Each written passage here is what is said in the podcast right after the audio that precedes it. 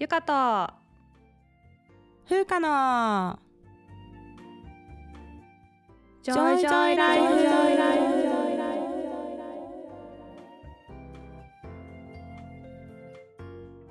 この番組ではゆかとふうか2人の女医が日々の暮らしや仕事にまつわる小話などざっくばらんな日常トークをお届けします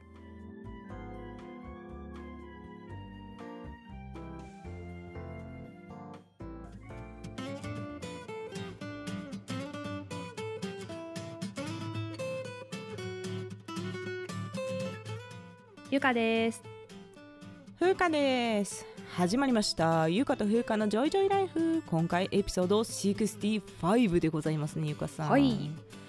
今回も引き続きコラボ企画ということでですね、アラサー女子の人間観察からのぞみちゃんひかるちゃんにお越しいただきました。こんにちは。こんにちは。こんにちは。こんにちは。えー今日もよろしくお願いいたします お願いいたします。そんなわけではゆかさんいはい。今日クリスマスイブの放送ということで、ちょっとハワイのクリスマストーク希望にしていいですか、ハワイのクリスマストーク はあのうん。メリークリスマスっていうのがねハワイ語で、うん。メレカリキマカっていうんですよ、あれこの話なんか去年もした気がするな。え違う違う。去年はなんかあのメリークリスマスはあんまりあ言わないんだよそうそうそう。現地の人はって言ったら実はめっちゃ言ってたっていう。そうそうあそう。あそうだれだったそうだっハワイ語はさこれは何なの？あのハワイ語の方が早いんですか？英語よりも？たわかんない。早いんですか？早いっていうのは、早いっていうのはそのそれなんか英語から作られたのがが？ハワイ語っていうわけじゃなくて起源起源ハワイ語はもともとハワイ語であの英語が入ってくる前にはいあって、前にあった。じゃあちょっと似てるよねこの。このメレカリキマカはあれなのかな？外来語みたいな感じでそうですね。ハワイ語を当てたっていう感じなんじゃないかな、あそういうことか。そうだと思います。あーなるほどなるほど、うんいや面白いですねこれもね。そう。んまあハワイねああの暖かい、うん。暖かいんですけど寒いんですよ、うん。あ何言ってるか分かんないと思うんですけど。沖縄の人が言うやつや 沖縄は暖かいけど寒いんですよ。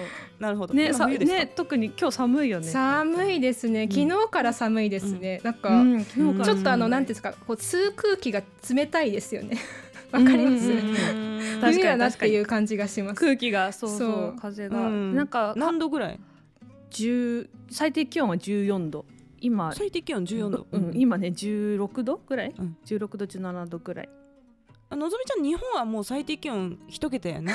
そうですよね。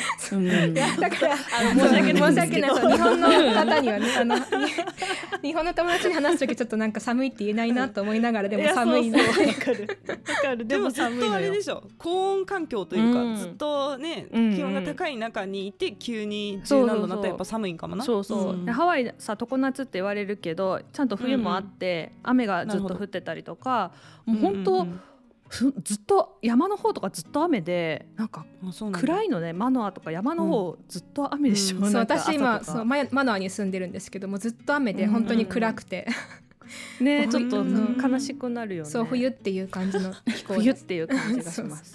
はい、なるほど。これでも冬です。でもあの、ん。あちこちにクリスマスツリーもあるし、雪化粧みたいな、うんうん。雪の結晶みたいなのがいっぱいあるし、雪だるまもあるし、あの、うん。絵がねそうオブジェとあそうしてオブジェとしてね。雪は降らない雪は降らないんだけどね。そうそうオブジェとして。うん。あったりして、うんまあ、クリスマスを楽しむ雰囲気はあって、うん。あのアラモアナセンターにさでっかいサンタクロースが毎年登場するのね、見たことある人いるかしら、はい、なん。かそれねはい。でその設置の姿とかもね、ニュースでうん。出るぐらあい有名なんだけどそう今年もねあのそのサンタさんがマスクをしてるんですよ去年もしてたんですけど、そうなんだ。コロナ禍、うんそうそう、ん。コロナ禍っていうことでねみんなマスクをしてますみたいな感じで、あのハワイニュースナウで言ってました。なんか吹き抜けみたいなところにあるの？違う違う。ああのね外あのうん。バス停あるじゃん、あの外ありました。はいはいはいはい。あのバスが発着するバス停の近くうん。の屋上にドーンって。あ屋上。屋上っていうのかな？屋根の上になんかドーンってある感じ？なんですよ。いやそんなありがとうございます、はい。ハワイのクはい。リスマストークでございましたよ,、はい。それではゆかさん、はい。今日のテーマに行きたいと思います、はい。今日のテーマは、はい、今日のテーマは女医の社会科見学。第2弾。教えて光先生。第二言語習得の壁を知ろうです。白ということですね、い、やこれ今回もね面白い話になると思いますねこれね本当に本当に。いやそんなわけで、はい。第二言語習得の話ですけれども、うん。皆さん今勉強中の外国語があったら教えてくださいのぞみちゃんからはい、私はですね、今韓国語、はい、1年ぐらいやってます。で、英語は一応、超一応ですけど、帰国子女なので、あんまりこう、あの、そうですね、文法とか気にせずに生きてきました。えーはい。い何歳から何歳までいたの？この冊子使えなければ。えっ、と、全然大丈夫です。3歳から7歳ぐらいまでシンガポールとマレーシアにいました。インターナショナルスクールとか行ってたので、本当発音だけと、なんとなく文法のなんかニュアンスとか覚えてるって感じですね。え羨ましい。ーやっぱり発音は子供の頃学ぶといいだろうな。そうですね。固定化されちゃうもんねやっぱね、うん。唯一忘れてないでですね。うん。はい。素晴らしいそんなそんなわけで、ひかるちゃんは？私は、えー、と基本的に英語だけなんですけどただ今思い出したんですけど、そういえば私とのぞみはどこで出会ったかというと、ドイツ語の授業で出会って。そうそうあそうそういえばドイツ語習ってたなっていうのを今今思い出しましいたいってやってましたね。はい。今あの「イッヒリーベディッヒ」ぐらいしか言えないです米合うすヤーパンも言えます私は。どういうこと？I love you ってこと？イッヒリーベって。イッヒリーそうは「I love you」です。ディッヒはそう。I love you うん。いいその後米合うすヤーパンはうん。I came I come from Japan ですね。もう一回言って。ボンメコムス？いい米合うすヤーパン。え合ってるよね。米いい米やばいまあでも似てるですね。カン I カンはい。カン。か。あ from が？From が合うすアウスでヤーパンがジャパンなんで、ほとんど一緒ですね。はい。すごい。えちょっとビールはなんて言うんですか？ビールは。ちょっとあ危ういですね。ちょっとあの そうですね。大学生の教科書に載ってなかったですね。そう。か乗ってなかったかもしれない。ととりあえずビールだけ言えればいいかなと思ってドイツ行くんだったら。調べておきます。ビールでもあの多分世界共通語でビビール。ビールでいけるかな。確かに。わかりました。ありがとうございます。そんなわけでひかるちゃん英語っていうことですねゆかさんは？私はまあ英語うん。を勉強しているのと、うんうん韓国語も半年ちょいぐらい、最近ねゆかさん韓国語できるようになってきたよねちょっとだけね、うん。ちょっとだけね。助手も理解して一生懸命こう調べながらやってるよ。うん。あれでしょ？あのあの尊尊敬語？敬語を最近。けそうそうそう。あのデュオリンゴゴでずっとやってて尊敬語ゾーンに入ったんだけども全然覚えらんない、なんかもうなんだっけなこれと思ってライフがゼロになるっていうね。デリャよってデリャよとか発信だごとかこうしつけたりデリャって言ってたらもう OK わかりました。頑張りでます。ございます。はい。はい。で私はあの韓国語5年ぐらいやってて、うん。もう韓国語が一番好きです。で英語は好きじゃないんですけど 仕事でやっぱり英語を使わざるを得なかったんで、うん。読み書きはすごい早いですねやっぱり、うん。読むのはもうんううん。さーっと読める、これただねうん。うん何何？あごめんごめん。私も読むの早いと思ってたんだけど、こっち来てから違う分野の論文を読み始めたらね、全然読めなくてびっくりするそれは。読めないね。医学論文しか医学読めない、ね、論文はめっちゃ早く読めるようになるけしか読めないそどう、そうそうそう。なんかあのなんかさ英語のニュースとかうんあるじゃん、うん。うんあ全然読めないよ。もう超遅い。あの文の組み立て方というか構造がなんかやっぱ医学論文と違くて、はあってあの大変だっていう話。ごめんごめん。そうだね。いやいやうん。そうわかるわかる、まあ、これは医学論文に関してですけど読み書きはまあ早い。ただうんトークは壊滅的です。もうあの学会は全部カンペを読み上げる 方針で言ってましたね。辛いやつね。わかそうそう。あの質疑応答が辛いやつです。いやそんな感じでまあ私だからちょっときね、英語には苦手意識あるんだよね自分はね、うーん。うん、なんでまあ今日のあの光先生の話を楽しみに聞いていきたいと思いますが、はい。まず第二言語の前に、うんうん。自分らの言語についてそんなに考察したことないやん。うんうんそもそもうん。うん日本語の特徴ってまあ他の言語と比べるとどんなところにあるのかっていう話をお願いします。なるほど。えっ、と、まあ、私もそのに第二言語の分野に来て。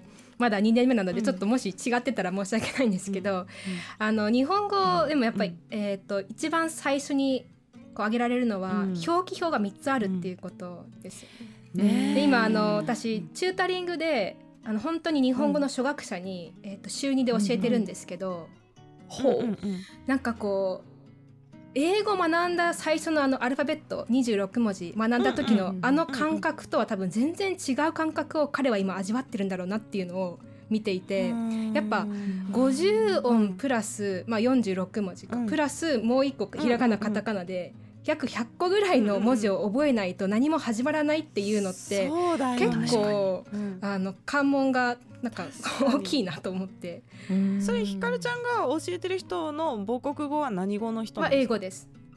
英語話者。あーなるほど、じゃあそもそもさなんか複合音っていうか「た」とかも TA とかじゃん普通は。そうですね。それを一文字で表すっていううのが、んまず慣れないよですねきっと。そう。うん。でまあこれ多分どの言語もそうなんでしょうけどあの、うん例えば、えっとパと、うん。あうん。ははとカタカナのはとるカタカナのルの違いが本当に分からなくて、なんでこのちょっとこう上がってるだけで違う音なのかっていうのを聞かれて、うん。いやそれは覚えるしかないんだけどっていう感じなんですけど、うん。確かにね。あのさゆうかさんとさ、うんうん。あの何ハワイだっけ行った時にさ、うん。アロハシャツ売ってるところアロハシャってなってたよね。あのワンピースがワソピースとかなってたりとか。日本人は見たらわかるんだけど、うん。いやこれわかんないよね、うんワンピースとワソピース多分わからへんよな確かに。だからなんか本当日本語だけじゃない、ももちろんねどの言語もうん。その文字は多うん。分見る人が見れば分かるものがその全然知らない人が見たらもうたうん何か分からないのと同じでもううん。あのなんていうんですかこの丸を意識するかしないかとかっていうのも、ね、注意しないと第二言語話者からしたらなかなか難しいんだろうな。次あのやっぱね英語難しくないですか？皆さん。あそんなことない？いや難しい私は。難しい。なんかめっちゃ違くないですか？日本語と英語って、うん。こうすごい遠い言語かなって思うんですけどこうなんか言語の位置づけみたいなのってあったりするの？このどの言語とどの言語が近くてみたいな。なんかえっと言語って、まあ、これも私、うん。去年取った授業の、まあ、完全に知識の受け入れなんですけど、いやもうありがとうございます。ありがとうございます。分けていただいて。なんかそう言語って3つ分け方があって、うん。一つが、えっと、地理的な分け方、そのどの地域で話されてるか、うん。で2つ目が、うんうんうんうん。えっと、言語の家族。そのの分け方、でも3つ目が、うんえっと、類型型って分けるんですけど多分1つ目の地域は分かりやすいんですね、そのどこの地域で話されてるかって。で2つ目のその言語家族っていうのは、まあ、なんちゃら語族って言われるんですけど、あの、うんうん。もっとお、えっと、祖先言語のその祖先を、うん。が共通してるかどうかで分けるやり方、なるほど。で例えばうん一番有名なのがあのインドヨーロッパ語族って言われる多分聞いたことあるかな、あのんインドの方でもともと発祥発祥というかインドの方が、祖先があってそこからこうどんどんどんどん離れていって、ヨーロッパの方にも伝わっていった言語なんですけど、でそのゲルマン語とかあとロマうんロマンス語とかっていうのはもともとえっと同じ祖先の、同じなんていうんですか祖先のあそう共通して持っているっていう。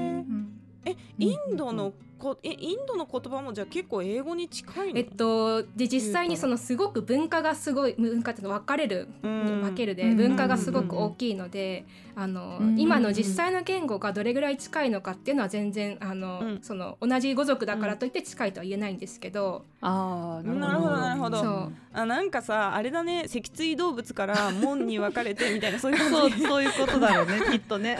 州とかになってもうん。だから同じ門だったとしても、うんまあ人間と手長ざるだいぶ違うぞみたいななんかそういうそうだね。話そういうことねだね。きっと。なるほど。うん。ただそのなんか、うん。あのデータを集めるのがすごい大変みたいでどの語族に属してるのかっていうのをデータそのデータがなかなか集められなくて、っていうので、あの、うん。例えばとある言語はどこのどどど語族なのかっていうのは分からなかったりするみたいです。うんうん。うへー。んなるほどね。そうなんだ。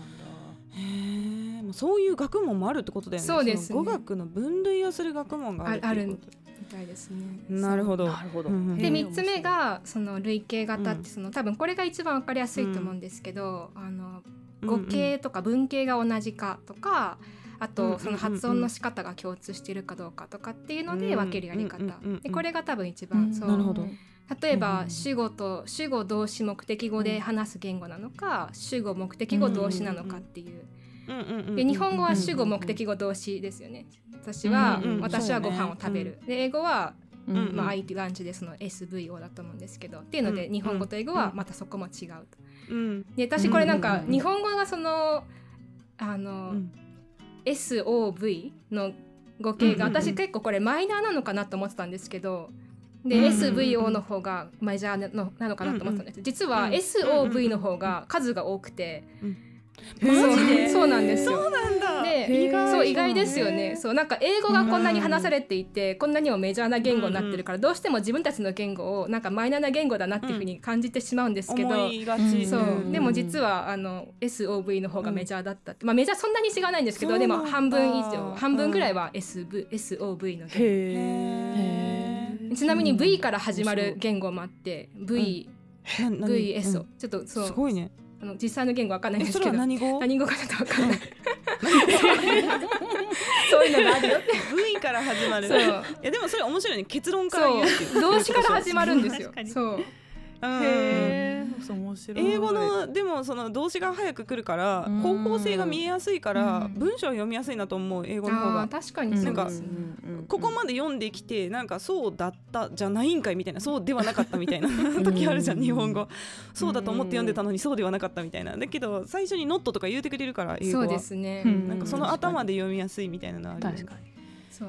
でそれその3つの分類から見ても、まあ、日本語と英語はどこも共通していないというので、まあ、すごく離れてます、ね、確かに確かに。遠いっすねそうなると。本当に、うん。でもどっちが楽なのかなって考えるんですけど日本人が、日本語話者が英語を学ぶの,、学ぶのと英語話者が日本語を学ぶのだったら、まあなんか英語話者が日本語を学ぶ方が大変じゃないかなってなんかなんとなく。確かにそれはこれそうか感覚もしですけど。れないうん。うん。そうやっぱなんかあの書く言葉なんなんだ？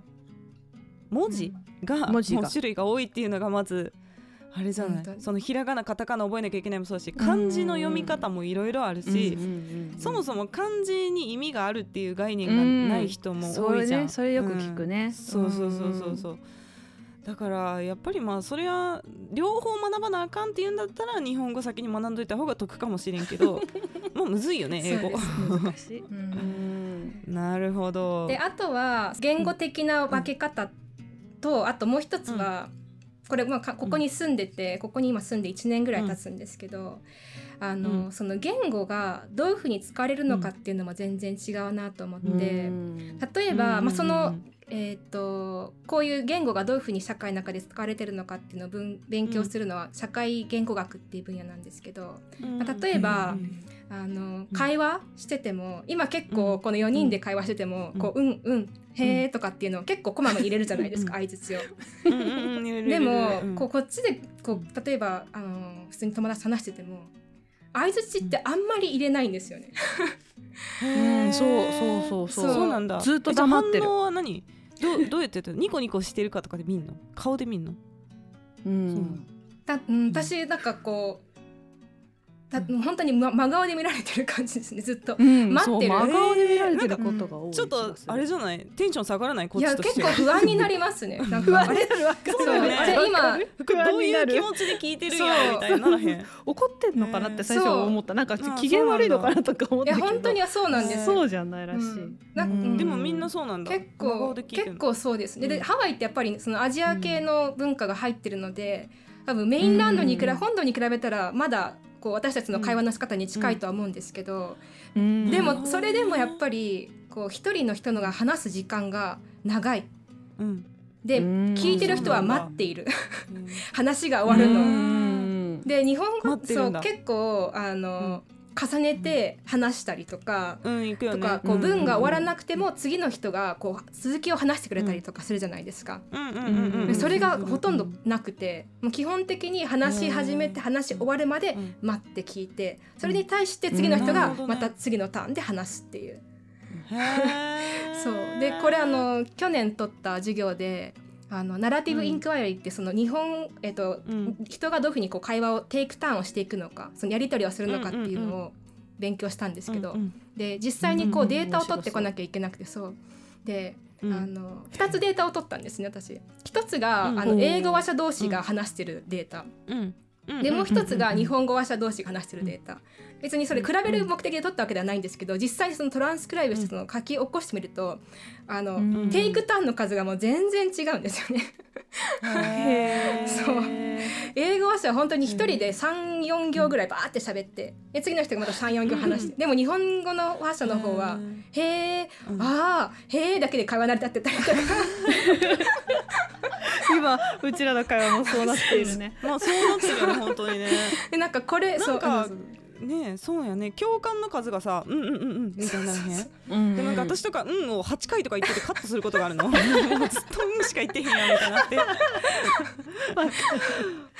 そう。でこうそうこういうのに多分こういうのからしても全然違うなと。だからこうた言語分かってい、知識として分かっていて使えたとしてもその使い方がもう本当にぶあの、どこで使うのかその文化によって全然違うので、それも分かってないとやっぱりネイティブとスムーズな会話ができる、するのは難しいなって思います。そうだね。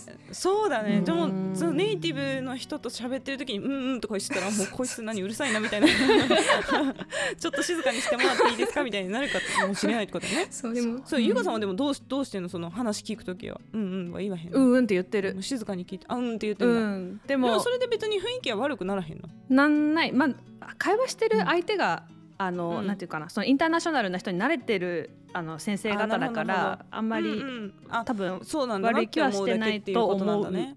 と信じなてる。自分が英語で返せないから、うんこううん。表情とかで伝えようと思って、結構普通になるほどななんるほど。かやってる感じがする。うん。まあ別にじゃあ受け入れられないわけじゃないんだね外国人がそうやってやっても、うん多分。うん。全然うんそう結構あのうんうんとかっていうの私も広めようと思って 結構今使ってる。聞いてるよっていうのが分かんないと。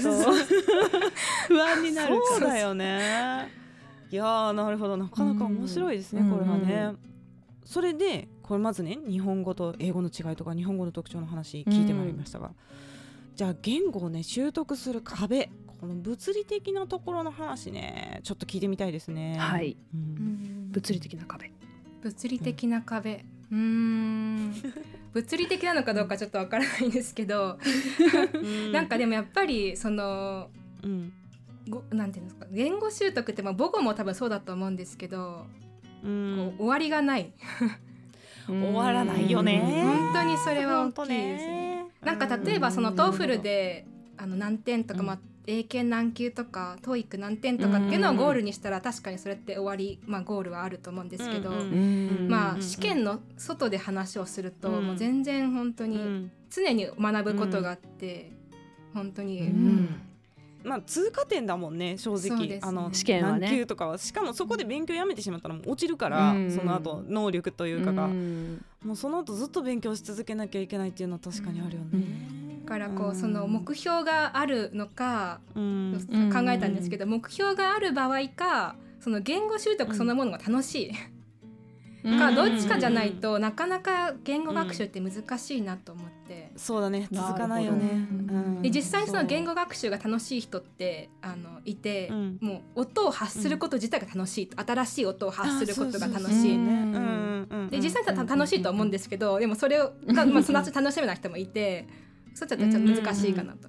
あとはそのうん。新しい言語を学ぶことによってこう新たな世界の分け方ができると。うんこれまで知らなかった単語を知って、あこういう部うん分こういうことはこの言葉を使って言えばいいんだって、例えば最近、うんあの私のこの今寮に住んでるんですけどあの私モテ期っていう、まあちょっとモテ期自体ちょっと古いかもしれないんですけど、これは？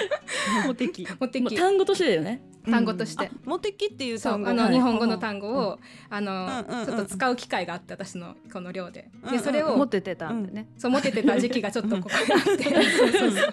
であ今ちょっと「モテ期なんだよね」って言って「モテ期って英語にある?」って聞いても「いやーないと思う」でうん。韓国語にあるって聞いても韓国語にも、まあなんかなんか言ってたんですけど、うん。ありますか？韓国語で、うん。なんかあんまりそう。あんティンまり分からへん。そのモテ期と相当する単語がなくて、で、それを説明したらあめっちゃ面白いねと、そういううんそういろんな人から同時に声をかけられる時期モテ期って言うんだって言ってこう、今今結構みんな使ってるんですけどなんかその、自分の知らなかったその、うん。あるとある一定の時期の分け方を分ける言葉を得たっていうことで楽しんでるみたいです。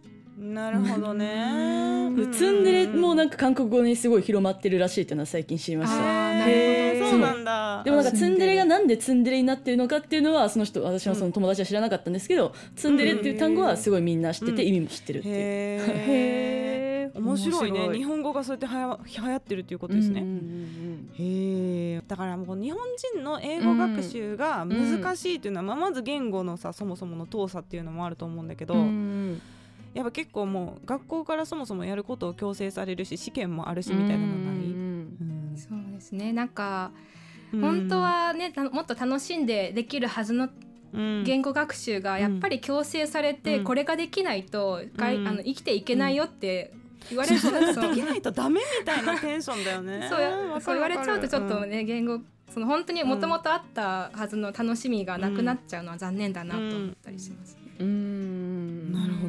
あの韓国と日本って結構共通することが多いと思うんですけど、カルチャーとか社会的に。でもやっぱり英語の教育の仕方って結構違うなと。なんか韓国の方が結構熱が日本も入ってると思うんですけど韓国の方が強いなと、うん、そのすごいよね、うん、韓国のそもそもの教育熱がすごくてすごいですよね。学校自体が夜の8時とかまであるらしいねんか、高校とかが、ね、そう。そう。その後さらに塾に行くんですよね。あそうそうそう、そう。そうそうそうそう、ね、でその後塾行ってなんか帰ってきてもうめっちゃ夜みたいな。もうすごいなと思ったんやけど でも英語うまいよね韓国の人。うまいですね。なんかそうですよね、うん、全然、うん、あのスピーキングでは勝てないですね、うん、韓国こっちに来てる韓国人で私の知り合いで、あの、まあ、これはまた特別な例かもしれないんですけどちっちゃい時からお母さんに韓国の、その子すごく韓あの英語がスピーキングがすごく上手で、本当にネイティブかなって思って話してたんですけどでも実はここに来たのは初めて、あのアメリカに来たのは初めてで、で,、でちっちゃい時からお母さんにあの韓国の,、とあのテレビは一切見せてもらえなかったと。えー、そうなんだ。で常に、あの英語のテレビとかアニメを見せ,、見せされてて、でそうなんだ。韓国のテレビ面白い間違いないですそれは。お母さん。冬その見せてあげて。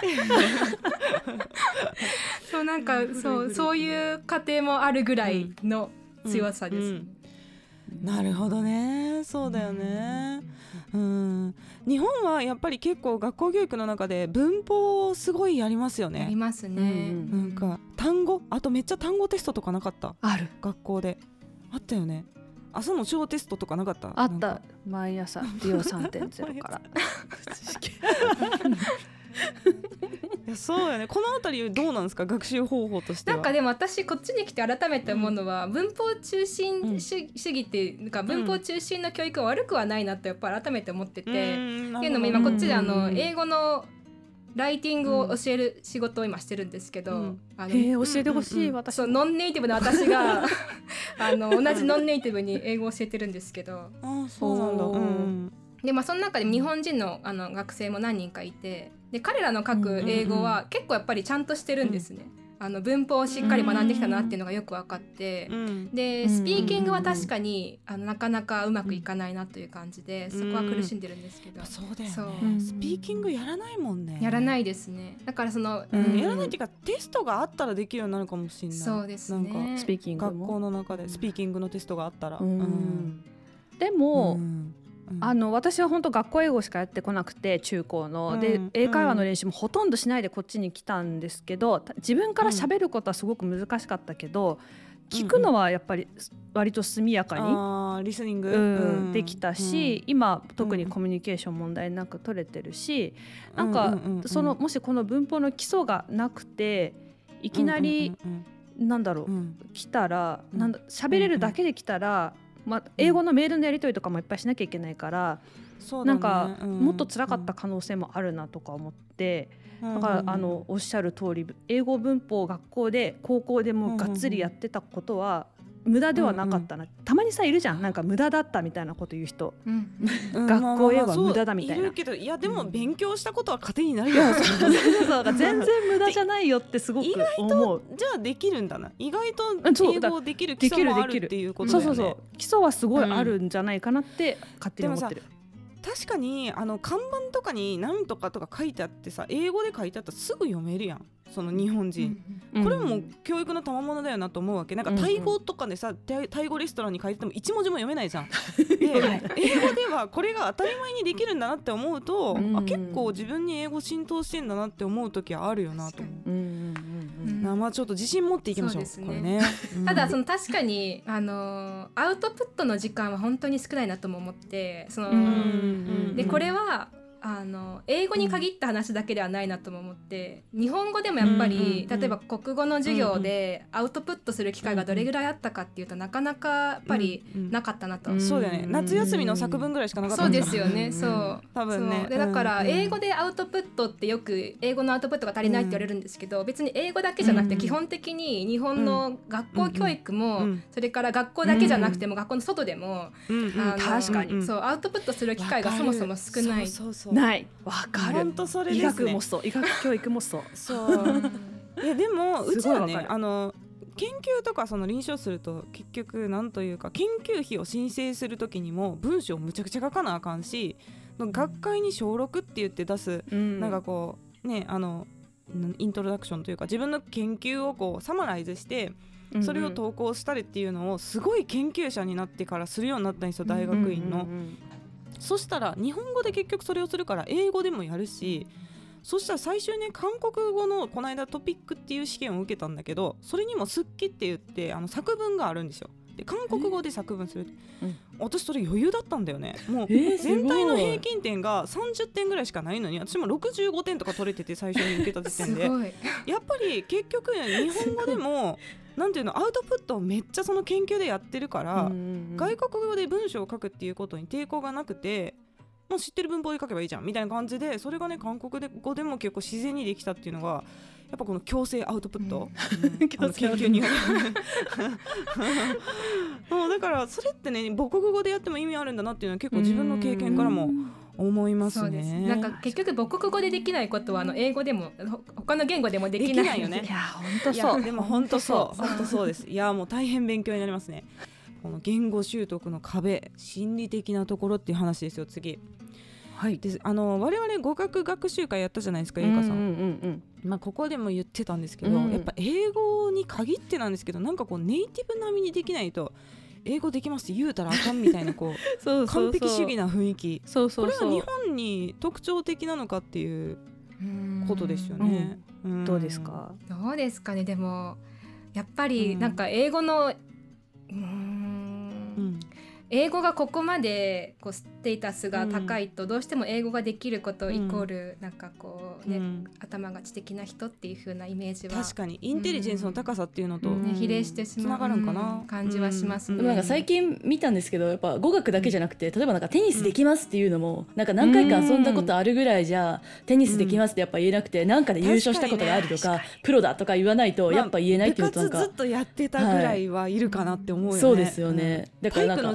体育の授業だけやったらね確かに。うん何においてもそうなんだねきっと。だからやっぱ日本人の特徴なのかなって思いますね。なんかうん。これ結構面白い話であの英語の先生に習ったんですけど、あの、うんピアノをちょっとだけ弾けるだけでもアメリカ人は「うん。I'm a pianist」って言うんだと。へー。な 自己るほど肯定感がすごいすごい。そう。なかなか日本人には言えないことですよね。ちょっと。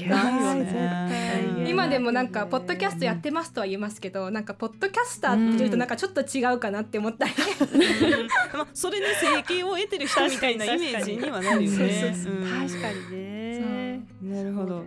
なんかこっち来て、まあ、私も1年ぐらい、ちょうど1年過ぎたとこですけど、まあ、うん。本当にさひかりちゃん言ってるみたいにあの、うんなんて言うんだろう日本語もさ「こんにちは」って喋れるだけで日本語できますっていう人、本当にたくさんいるから、あのうん。全然できますって言っていいんだなと思うようになりましたね。みんなまあ、そこのハードル下げるってことそうそうそう。みんな難しく考えすぎだし、うん。他の国の人うん。も喋れてないけど喋ってるし、なんていうちょっとうん。うん。日本語が怪しいけど、成り立ってるってことやろ。そうそうそうそう。そうね。うん。完璧じゃなくても完璧じゃなくても会話は成りり立つ。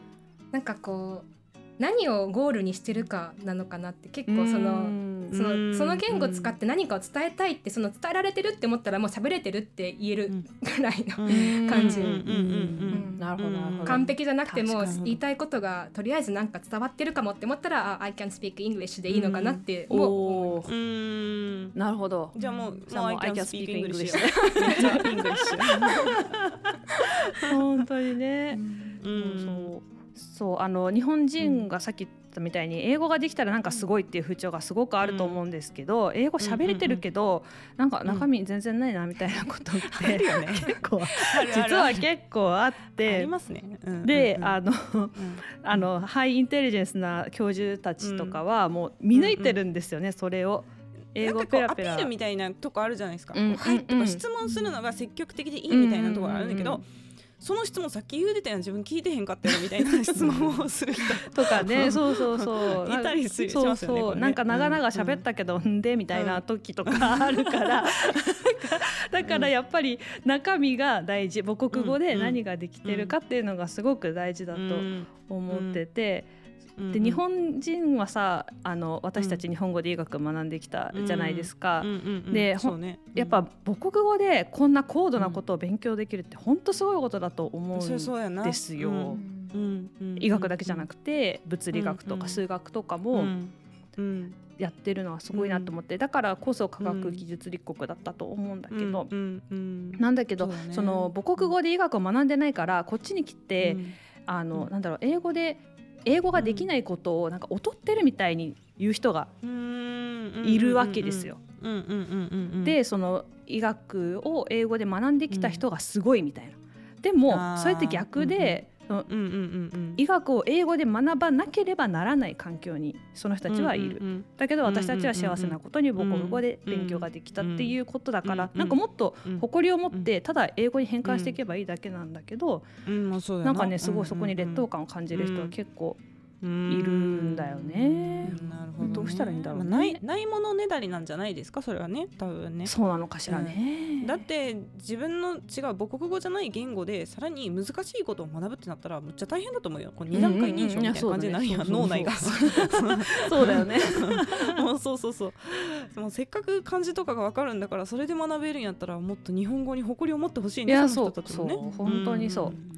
そうね。目的うん。ではなくて手段だうんなって本当言語はツールうん。ただのツールだなっていうのがすごい思思うんですけど日本人はどうも私の感覚ですよ、あの日本人はとかで主語でかくするとまた炎上しちゃうけど、なんかこう目的に目的になってるこの TOEIC で満点取るみたいなのとか、まあそういうありますよね。でさそしてそれをうんうんうん自慢してたりマウンティングうのん材料に使う人とかもいるじゃないですか。まあ目標と目的は違いますからね、うんそこはね、うん。うんそうそうそうそうそうそう。見誤らない方がいいよね。そうそう別に点数を目標にするのはいいけどそれが目的になってしまうとちょっと違うんじゃないかと。そうなんです。っていう光先生どうですか？このあたり、でも本当になんかあれですよね。あのーうん。自分のこんなに母語で全部完結できる環境ってなかなかうん。今、まあね。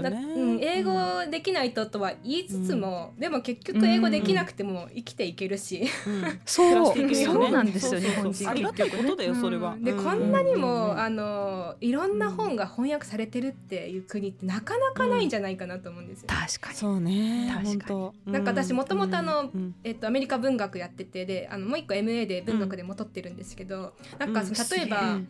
そうあのうん。本当に古い例えば18世紀とかうん。17世紀とかのアメリカの本をうん。日本語に翻訳されてたりするんですよ。なんかそんなそんなことあるのかなって思うんです。結構あって。うん。だからうん。そうアメリカ文学もぶっちゃけ日本語で勉強できるっていうああなるほどすごいよね。それはすごいあわ私組織改善してるじゃないですか。組織組織のこととかってやっぱりアメリカの方がすごい進んでるんで、うん。でこの間あの心理的安全性の提唱者っていうのがいるんですけど、その人の本が3年前に書かれたのがようやく最近今年の2月に日本語で和訳されたりとかしてて、なんかやっぱりその分だけ遅れるなと思うので、なんかちょっと翻訳がやっぱ遅れてる分野っていうのはやっぱ英語使えた方が、まああの、はい、読めた方がいいなとは思いますね。そうそうそう。医学もそうだよね。あの教科書っていう冊子になるとやっぱり翻訳をする人たちがいるんですけど、やっぱ2年ぐらい遅れて遅れ来ないる。だってむちゃくちゃ時間かかるもうすごい私は本の翻訳やったことあるんですけど辞書みたいなやつあの辞書みたいな栄養学の本をうん。何ページずつって分けて、うん。でそれぞれ、うん、めっちゃ難しかったね今。翻訳。難しい。ですねやっぱ自然な日本語に全然ならなくて、うん。もう直訳してしまってえなんかこうねもうこんなん使えないよとか言って何回も差し戻しされて やり直したんですけど。えでもそうやってなんか大学教員がね分け合って教科書翻訳したりとかするからね時間かかるもんね。時間かかるよね、だからそういう点でや情報としてはもう出てるから英語でで分かった方が、うん。そうそう最新の情報はやっぱ英語ができた方がいいよねと思う、うん。英語が話せる人頭がイコール頭がいい人っていう現象なんとなく私たちも、批判しておきながらでも実際にちょっとなんか持ってるところがあってただあのその英さっきもちょっと母語の話で言ったんですけど結局母語が、うん、あのある一定の英語力を身につけたら、うん、あとは本当に母語の比例すると思うので。うんなんか母語のレベルが、まあ、そこまでない場合は、そんなに英語も頑張っても、まあ、その母語のレベルにしかいかないなと。なるほどね。言語って結局そうだよな、知識とリンクしてるわけだからそ,、の言葉が何を表すか分かってなかったら、ただ変換できても、なんか意味のないことになるよね。だから例えば英語でペラペラ喋るようになりたいとか、英語でペラペラ喋れてる人はこうなんかかっこいいなって思ってたとしても、じゃあその、同じことが日本語でできますかって言われたら、なかなかそれもまた難しくて、あの日本語で論理的に長時間話すことができるかどうかって結構やっぱり英語がその長時間論理的に話すことができること結構比例してて。私例えばあのよく授業であ今日もダメだったな、うん、なんか話さなかったなって落ち込むんですけどあの授業出た後に、うん、例えば、うん、なんか発表発表かなんかして質問が来てなかなかうまく答えられなくて、うん、あなんかやっぱり自分英語ダメだなって思ったりするんですけどでも考えてみたら、いやでもあれ日本語で聞かれても答えられなかったなと。だからなんかこう喋れない自分が頭が悪いとか喋れない自分がダメなんじゃなくて単純にその内容が、内容がよく分かってなかったとか。そうそういうことだそうだからあんまりその自分の知性とかとリンクさせなくてもいいのかなって。そうだな、うん、だからその言語とかっていうところとは別のところに本問題の本質が実はあるっていうこともあるから、ね、まあちょっと俯瞰してみないとっていうことですね。そういうね。うん、うん、じゃあこれからあの日本人がもっと英語を喋れるようになるために、なるためにっていうかなんなきゃいけないわけじゃないけどなった方が世界は広がるし情報早く手に取れることがあるから、やっぱ英語はできたらいいなと思うんですけど、日本人がもっとこうポジティブに英語を喋れるようになるためになんかどういうふうにしてったら良いとアドバイスやな。思いますか、そうですね。なんかやっぱりまあ、もちろんその英語の基本的なところはちゃんと学ばないといけないと思うんですけど、ただ、そのえーと、さっきも結構冒頭の方で話したんですけどあの、うん、日本語でできないことは絶対にできないのでだからまずはちゃんと日本語をあの自分の日本語力を上げる、母語の力を上げるっていうのが最初かなと。であとは、うん、なんか、あのそのアウトプットのアウトプットちゃんとしたそのスピーキングできるようになりたいなとかって思った場合は、やっぱりその単純に学校の中でアウトプットになる日がそうだけじゃなくて、なんか日常レベルで、例えば「おはよう」の後になんか「おはよう」ってやったらちょっとなんかこう「今日どう?」って言ってその「今日どう?」の返答に対してちょっとこう23分付け加えるのを日本語でも英語でもできるにしようってなんかその生活レベルでちょっとずつアウトプットの量を増やしていくっていうのがいいかなと。なるほど。なるほど。いやこれも応用できそうですね。うん、頑張る。応用できそうな いいアドバイス。はい。はい。ありがとうございます。ありがとうございました。勉強になりました。今日はね、ひかる先生に第二言語習得の壁というテーマでお話いただきましたが、はい、えこれでえアラサー女子のえ人間観察のお二人とのコラボ企画2回お届けしてまいりました。はい、まあのぞみちゃん、ひかるちゃんありがとうございました。ありがとうございました。わけで、はい。えー、次回エピソード66はですねなんと12月31日の放送ということで、はい、皆様あまり聞かれないかもしれないんですけれども大晦日らしくですねちょっと私たちの1年を振り返っての今年の漢字を発表したりですとか、はい、あと皆様にいただいた質問に答える会にしたいと思います。うん、そうですね。そんなわけでまた感想や質問などありましたらゆうか .fuka.gmail.com までお願いします。yuka.fuca.gmail.com です。はい、匿名で送りたい方はマシュマロを投げるリンクを貼ってありますので、そちらからお願いいたします。あのもし感想などあれば、あのお二人のね、アラサー女子の人間観察の二人の感想などもありましたら、こちらに送っていただければ転送します。転送？もうあのメアド知ってるんでね。あの、すぐ転送できますので。ぜひ。大丈夫です。お願いいたします。はいよろしくお願いいたします。噛んでしまいました。そんなわけで、はい。えーのぞみちゃんひかるちゃん出演していただきましてありがとうございました。ありがとうございました。ではまた聞いてください。さようなら。バイバイ。